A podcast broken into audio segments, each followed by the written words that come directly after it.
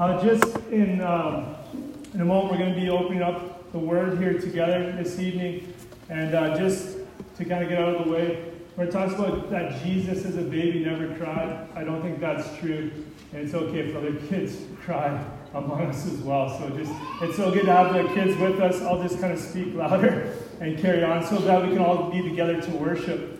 Um, if you want to open up your Bibles with me to Matthew chapter one.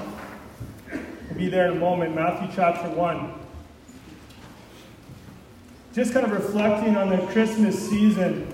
I think we celebrate the birth of Jesus Christ. And I don't know about you, birthdays can be a pretty big deal. In our household, we love to celebrate. I don't know about you, love to eat cake. I don't think it's a birthday unless I've eaten cake a couple of times. But really, it's birthdays are more for like when we're younger, but as you get older, it's maybe not as big a deal unless your uh, birthday is divisible by ten. Then, it, then for whatever reason, like, hey, you turn thirty, forty, fifty, everyone's like, oh, that's great, let's celebrate. fifty-one, thirty-two, people are like, yeah, it doesn't really matter that much. But you just think, think about it. What we're doing tonight, we're celebrating the birth of Jesus Christ. And not only celebrating, we have songs that are distinctly written that we've been singing for hundreds of years within the church, celebrating the birth of Jesus Christ. And every year, we get together and celebrate the birth. Like, why? Why is it such a big deal? I hope we're going to have time this evening to reflect on that, to think about, think about that. Maybe some are here like, yeah, it's twenty twenty-two, it's almost twenty twenty-three. Why are we making such a big deal about this birth that happened so many years ago? As I'm opening up the Word uh, this evening, I hope to sp- speak to two people specifically. The first is someone who's like, why is it such a big deal? Why are all these songs? Why are we spending all this time talking about the birth of Christ? I pray that if that's you, that you'll walk away saying, I get it. I understand. And my prayer also is that you would believe. For many of us, though, we're like, yeah, Christmas. I love it. I understand why we celebrate Mary and Joseph. Yes. I pray for all of us that we would have fresh faith, a fresh uh, understanding to behold the birth of Jesus Christ, a fresh reverence and worship. May the Lord do that in us this evening and this season. I'm going to get you to stand uh, one more time. We're doubling up here this evening as I read from Matthew chapter one, verses eighteen to twenty-five. The reason we stand in our church is this reverence for the Word of God. Matthew chapter one, eighteen to twenty-five. Matthew's accounts of the birth of Jesus. Now the birth of Jesus Christ took place in this way. When his mother Mary had been betrothed to Joseph, before they came together, she was found to be with child from the Holy Spirit. And her husband Joseph, being a just man and unwilling to put her to shame, resolved to divorce her quietly. But as he considered these things, behold, an angel of the Lord appeared to him in a dream, saying, Joseph, son of David, do not fear to take Mary as your wife, for that which is conceived in her is from the Holy Spirit. She will bear a son, and you shall call his name Jesus, for he will save his people from their sins. All this took place to fulfill what the Lord had spoken by the prophet, behold, the virgin shall conceive and bear a son, and they shall call his name Emmanuel, which means God with us. When Joseph woke from sleep, he did as the angel of the Lord commanded him. He took his wife, but knew her not until she had given birth to his son, and he called his name Jesus. May God bless his word to our souls this evening. You can have a seat. And just continue off the story. If you'll just bow with me, I'd like to just seek the Lord again in prayer. Oh God, I thank you for a time that we can celebrate, that we can sing, that we can reflect on the birth of our King. And I pray, Holy Spirit, help me to proclaim this word. Help me to bring clarity. And I, but I pray, oh God, you would give us open ears and open hearts, that we would be able to behold again uh, the Christ and have faith to believe, that we be filled with joy as we consider this this evening. I pray in Jesus' name, amen. First off, I just want to point out, we're looking at Matthew's account of the birth of Jesus Christ. This is a story within a story. This is a story within the Bible.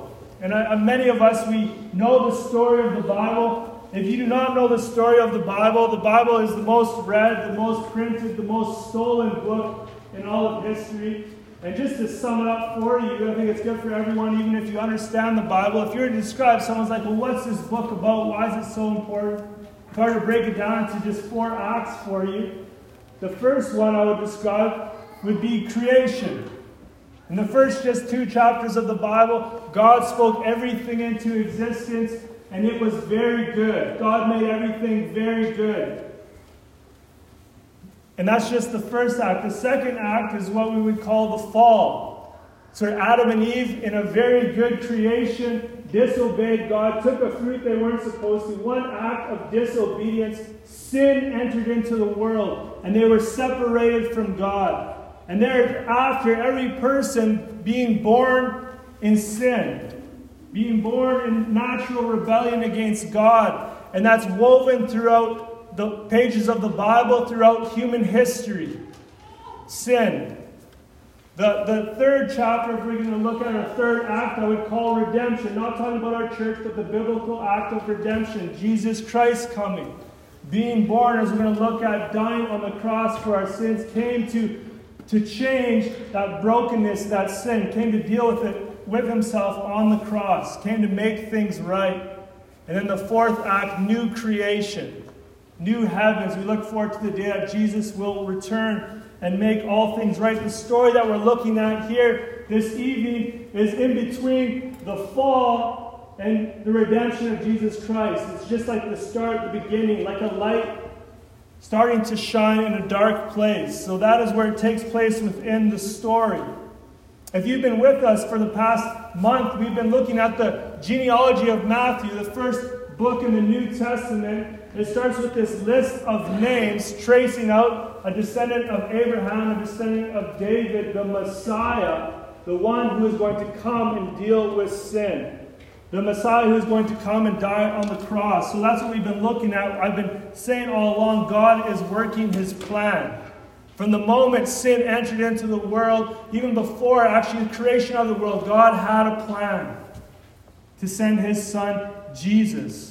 That's what we have been looking at. That's what we're going to be looking at again this evening. God is working his plan, and God is with us. So just looking at Matthew's account, the Nativity, his story, looking at verse eighteen, he writes this. Now the birth of Jesus Christ took place in this way. When his mother Mary had been betrothed to Joseph before they came together, she was found to be with child from the Holy Spirit. Now, I don't, I don't know about you, when I've, when I've read this over and over again, I'm like, I'm, every year I'm like, hey, what's betrothed mean again? What does that mean? It's like a it's like a type of engagement, but it's greater than that. It's this promise for a couple coming together to be married, and they were actually like, it's much greater than our engagement. If you broke it off, you actually had to have divorce. You had to have divorce papers. Like, that's how serious it was. But yet the couple was not officially married. The, the woman still lived at her parents' place. Now there's a special ceremony where they grab her and bring her to her husband's place where they kind of officially come together. So that's Mary and Joseph's relationship. They're betrothed. They're supposed to come together, but what does it say of her?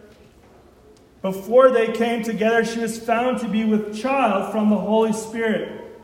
She was found to be with child. It's like, I don't know, did she not tell Joseph what was going to happen? He started to see, maybe she started to show, and he, and he was absolutely shocked. I don't know about you, though, as I read this story, at first, as I'm reading over it, I've stopped focused on betrothed. And I'm like, what does that mean? What is, what is that, what's happening there? Instead, I, I don't know about you, we should be focused on the second half. She was found to be a child from the Holy Spirit. What is going on there? Luckily, we have Luke's gospel. And he gives a lot more detail to the birth of Jesus. So I'm just going to read a little bit of that from Luke's Gospel, Luke chapter one, in verse twenty-six. In the sixth month, in the sixth month, the angel Gabriel was sent from God to a city of Galilee named Nazareth, to a virgin betrothed to a man whose name was Joseph of the house of David, and the virgin's name was Mary. And he came to her and said, "Greetings, O favored one, the Lord is with you." But she was greatly troubled at the saying, and she tried to discern what sort of greeting this might be. And the angel said to her, "Do not be afraid, Mary, for you have found favor with God. And behold, you will conceive in your womb and bear a son, and you shall call his name Jesus.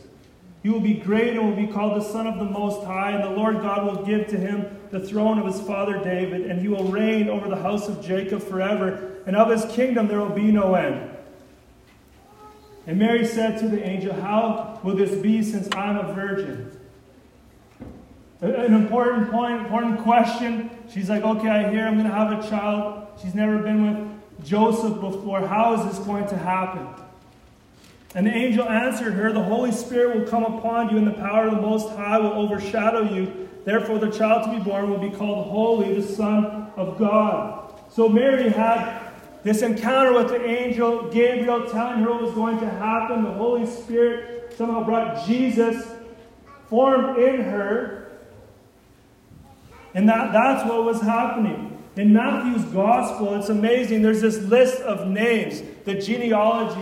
This person was the father of this person. This person was the father of that person. You get to verse sixteen, and it says about Joseph, that Jacob was the father of Joseph, the husband of Mary, of whom Jesus was born, who is called the Christ. Joseph obviously was not the father. In the sense, there was no father. Mary was the woman to give birth to him, and Jesus, as we're going to see, was just divinely born, but then came to be clothed in human flesh.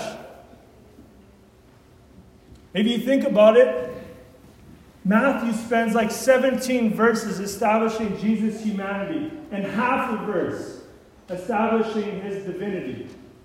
And we're like, could you tell us more?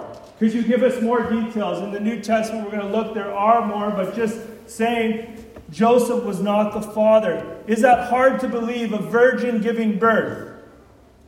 Again, the Bible right from the start opens up and says God spoke the universe into existence.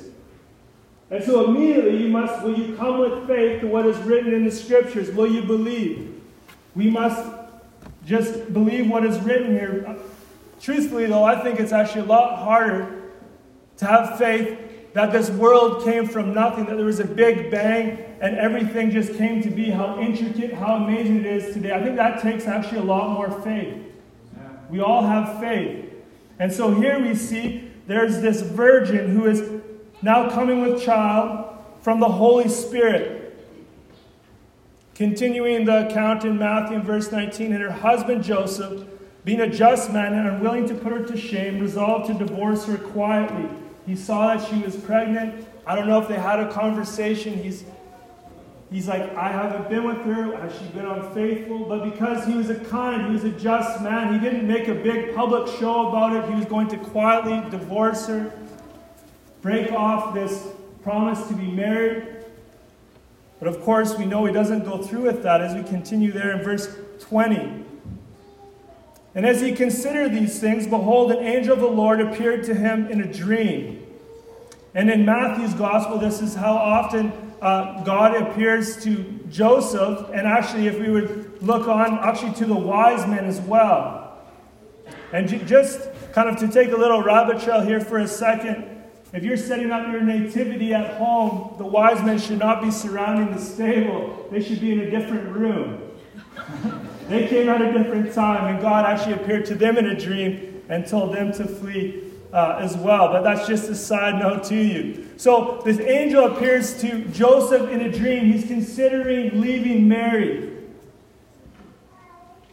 And the angel says to him, "Joseph, son of David," he's of the line of David, he had to be, "do not fear to take Mary as your wife, for that which is conceived in her is from the Holy Spirit." Again, we're like, we love more explanation. That's what's given.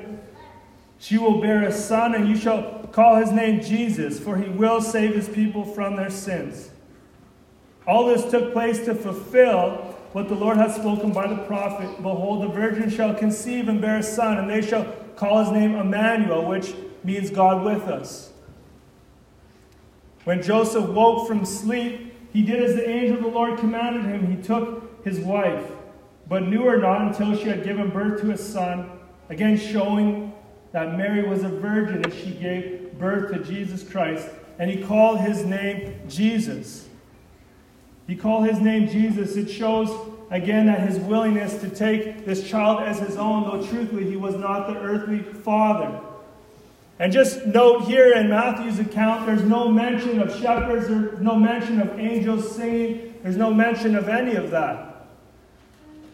But then if you look at the other, there's four Gospels, and two of them, Mark doesn't say anything about Jesus' birth, and John says something very differently, talking about how he was before the world was created. Do you know where the Gospels actually focus their attention? They focus their attention on Jesus' last week of his life and the cross.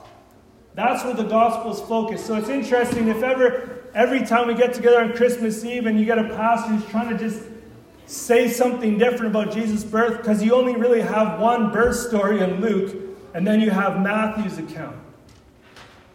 It's, in, it's very interesting, but it's interesting what Matthew has to say. We're going to come back to that now. With the time we have, I'd just like to take a moment and consider the two names that we see here. Emmanuel, God with us, and Jesus, which if you have a bulletin, I don't know, it means the Lord saves. And I just want us to consider that, how amazing that is, the names that Jesus is given. So verse twenty-three, behold, the virgin shall conceive and bear a son, and they shall call his name Emmanuel, which means God with us. This is uh, from the prophet Isaiah. This was The prophet Isaiah was written seven hundred years earlier. And even it says in verse twenty-two, this was, all this took place to fulfill what the Lord said would happen. In, in Matthew's gospel, he quotes at least forty-seven times from the Old Testament, saying, look how Jesus fulfilled what was said. An old saint named Augustine spoke of the Old Testament, that's before Jesus Christ, and said, in the Old Testament you have Jesus Christ concealed. And in the New Testament, you have Jesus Christ revealed. And Matthew really makes this point over and over again. That's because look what was said in the Old Testament. Look what was said in the Scripture. Look how Jesus fulfilled it. The virgin shall conceive and bear a son. How amazing is that? I don't know about any other birthdays that we celebrate of a virgin giving birth. It is an amazing thing. So we we see here this fulfilling of Isaiah's prophecy of seven hundred years earlier. Jesus is fulfilling God's plan for him. This giving this name Emmanuel, God with us. And maybe for some, like, well, like God with us, like Jesus. Jesus is God with us. Is that is that like an allegory? You know how you say of some people, oh, they have a they have a face like an angel. Or someone runs really fast. They're fast like a cheetah. Is that, is that what's being said of Emmanuel? No, the New Testament would actually reiterate Emmanuel, God with us, of Jesus Christ. I'm just going to give you a few examples and say Jesus was actually God in the flesh. I just want to show you in a couple places. Colossians one, uh, fifteen.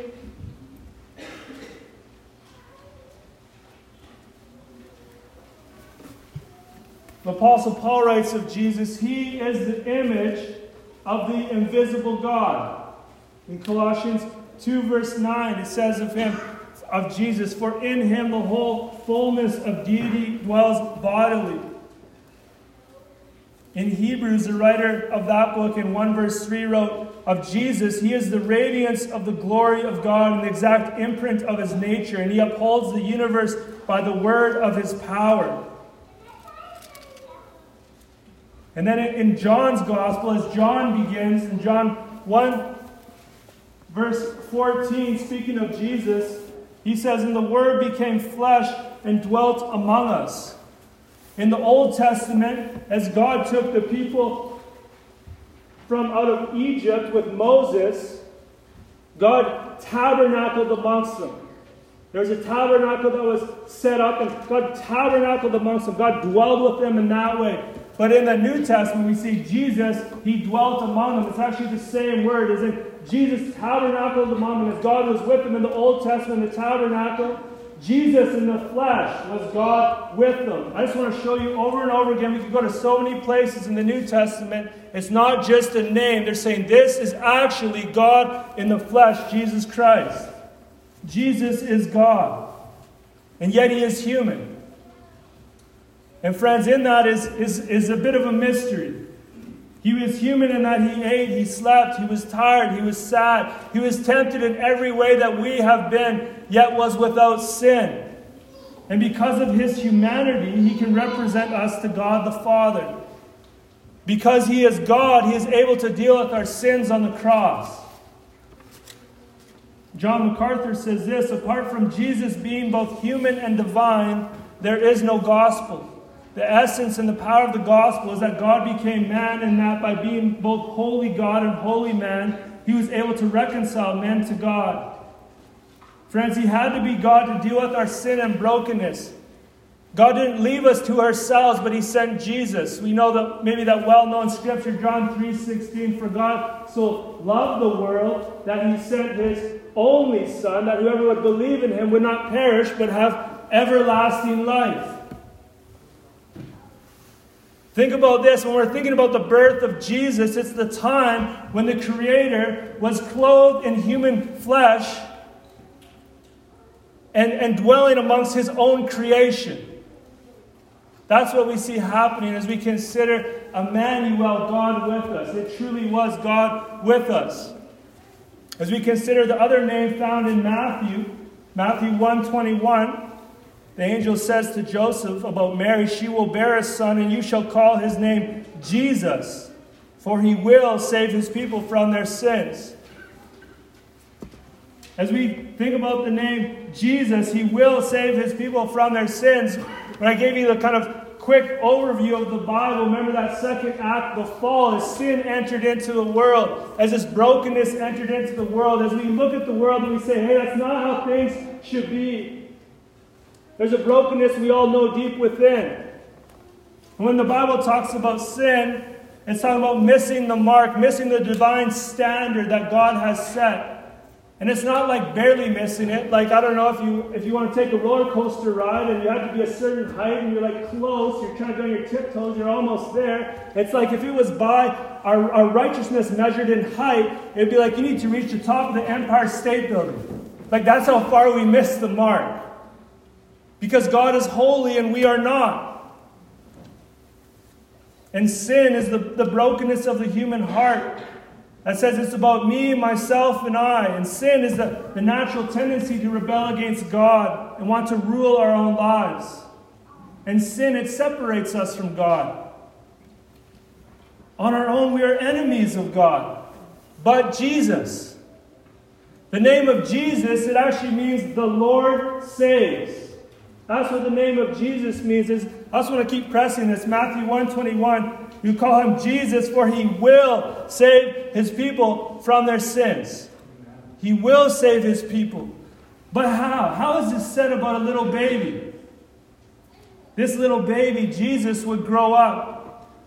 He would begin his ministry. He would show his deity. He would show he was God by his life. As he healed the sick, as he cast out demons, as he walked on water, as he fed five thousand people with two fish, five loaves of bread, as he raised people from the dead. Amazing. And in his humanity, he lived a sinless life. His name will be Jesus, for he will save his people from their sins. Because, friends, he, he was born ultimately to die. A death on the cross for my sins and for yours.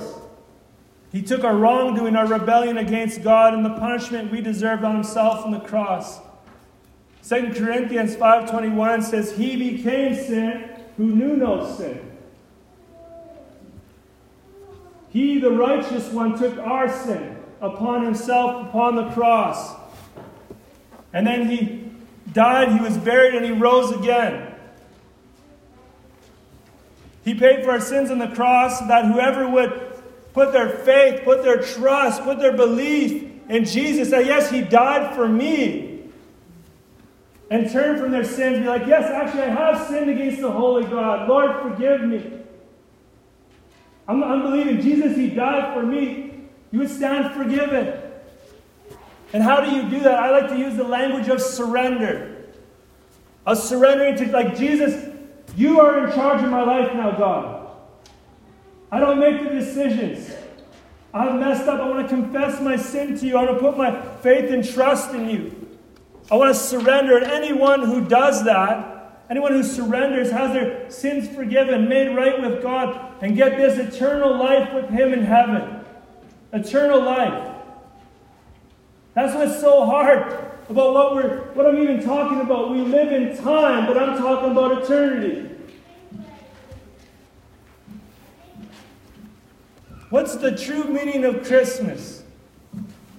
First Timothy one fifteen, we've been going through that book as a church. The Apostle Paul said the reason that Jesus Christ came in the world is to save sinners.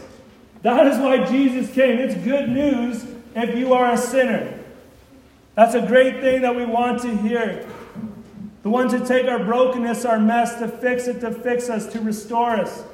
Friends, I just want to bring a couple other scriptures in front of you. I, I, I woke up in the middle of the night last night. I was burdened for this message. It's a time of celebration. Amen. But I know there's people here among us who do not know the Lord. So in the middle of the night, I got up and I was praying, Lord, open our eyes, open our hearts. God brought me to Isaiah fifty-five. It says in Isaiah fifty-five at the start, come, everyone who thirsts, come to the waters that... He who has no money, come buy and eat. Come buy wine and milk without money and without price. Why do you spend your money for that which is not bread, and your labor for that which does not satisfy? Listen diligent to me, diligently to me, and eat what is good, and delight yourselves in rich food. There's this offer to come to God. He expands on this. Isaiah fifty-five, verse six. Seek the Lord while He may be found. Call upon Him while He is near. Let the wicked forsake his way, and the unrighteous man his thoughts. Let him return to the Lord, that He may have compassion on him, to our God, for He will abundantly pardon. He will abundantly pardon because Jesus Christ came to save His people from their sins. And I saw in this, there's a promise also I just read recently in Revelation twenty-two seventeen, talking about the end of time. There's this invitation. It says, let the one who is thirsty come. Let the one who desires to take the water of life without price. There's this invitation to come to Christ. We see it all throughout Scripture, and I'm giving it to you tonight. Why do we celebrate? Roughly two thousand twenty-two years ago, Jesus Christ was born. In fact, if you look at your watch, all time is actually measured by the time that He entered into the, into the world. That's pretty amazing. And it's good news of great joy because the baby born would grow to be a man, live a perfect sinless life, and die on a Roman cross for you and for me. And everyone who would put their faith and trust in Him, I talk about surrender, would be forgiven of their sins. Restore the relationship with God. Receive the Holy Spirit to lead and to guide them. Because of this, have eternal life with God. And the amazing thing is, if you believe, you surrender to Jesus Christ, you have the Spirit within you. And then you have Jesus within you, God with us, Emmanuel. It's not just something we talk about that, like, yeah, that happened two thousand years ago. I'm talking about a present reality through faith in Jesus Christ. That's why we, as we're going to sing here in a moment, Joy to the World. And one of the stanzas is, no more let sins and sorrows grow, nor thorns infest the ground. He comes to make His blessings flow as far as the curse is found. The curse that we see in the fall of humanity with Adam and Eve, Jesus came to change that. And that's why we celebrate. That's why we sing. That's why we remember. Friends, this is just an introduction to the The Gospel of Matthew. This is just how he starts the book. I would encourage you, if you've never read Scripture, I, I would love to give you a copy. I brought a number of Bibles here tonight. If you'd like to just re- grab one from me and, and start to read, please do that. Friends, do you know what you got for Christmas last year? I guess my wife and I, we pulled this puzzle to work on, kind of do a puzzle at Christmas time. Like, oh, like, when did we get that? She's like, last year, Christmas. I'm like, oh, Do you know what you got two years ago, three years ago? These are temporal gifts. They're fun. They're good, but they quickly pass by. Think about for young kids, even if we get them Lego, and our kids are kind of out of the Lego stage, almost, but Lego right here, we're going to keep reading for the grandkids in time. We're going to lose pieces. It's going to break. Just temporal gifts. I've heard rumors, I've never met people who get cars for Christmas. Well, that'd be an amazing gift, right? Here's a car. Or maybe some people somewhere in a far-off land, maybe get a home or something for, hey, here, here's a new home. Imagine if you got that. Imagine how happy you would be. A hundred years from now, it'll be nothing, though. However, whatever type of big gift you could think of, a hundred years from now, we'll all be in the grave. And so we talk about the birth of Jesus Christ. We're talking about eternity. Forever. That he could make a way for us to be made right with a holy God. That is the true meaning of Christmas. Do you see this is a big deal? Why we celebrate every year. What do you do with this knowledge? Friends, believe, trust in Jesus Christ. Matthew one twenty-one again says, his name will be Jesus, for he will save his people from their sins. And how do you become one of his people? By believing in his name, by trusting in Jesus, by, by surrendering your life to him, and then you are one of his people for all of eternity. Emmanuel, God will be with you. Friends, God is still working. He's still calling people to himself by his Spirit, saying, come. Come and be forgiven. Come and have peace with God. For those of us who are like, yes, yes, that is why we celebrate. What do we do? What do we do in response? We keep trusting. We keep believing. Keep trying to wrap your mind around the baby is God clothed in human flesh. And even in heaven now, he's one hundred percent God and yet one hundred percent man who died on the cross and rose again. Just like wrap our minds around that. That should fill us with joy, fill us with worship. And that's how we need to respond. We need to respond with praise. Now, in a moment, we will with a few songs. I would encourage you tomorrow morning, may you gather your family together. Read again the story of Luke, the Gospel of Luke. Sing a few Christmas songs. Belt them out to the glory of God. Keep worshiping. That's what this story should just inspire us to do.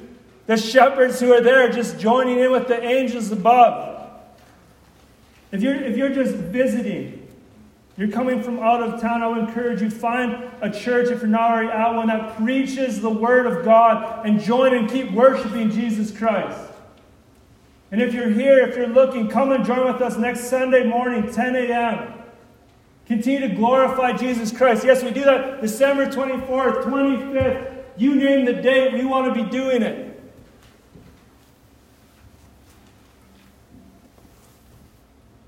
Think about that. God with us.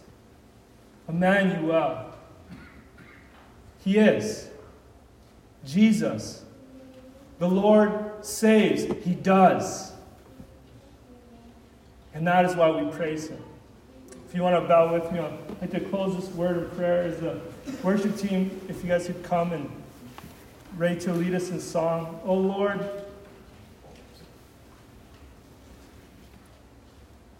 God, give us understanding. Give us greater understanding how you could leave your throne in heaven and humble yourself and come and be clothed in human flesh, crying as a baby. Lord, I pray, Holy Spirit, that if there be those who do not know you, Lord, open their eyes. Allow them to see their need for you. May they call out and may you save them. May you change them. May they find their sins forgiven and find peace with you. I pray, O Lord, continue to give us fresh faith that we wouldn't just go through the, the motions of coming to church, of singing songs we know, Lord. Give us a clear understanding. Allow us to see in a, in a new light how amazing it is the first time you came. And, O God, we look forward to, Lord Jesus, when you'll return. Until then, oh God, we know you're at work. I pray you be working through us and in us. We pray this in Jesus' name. Amen. Please stand.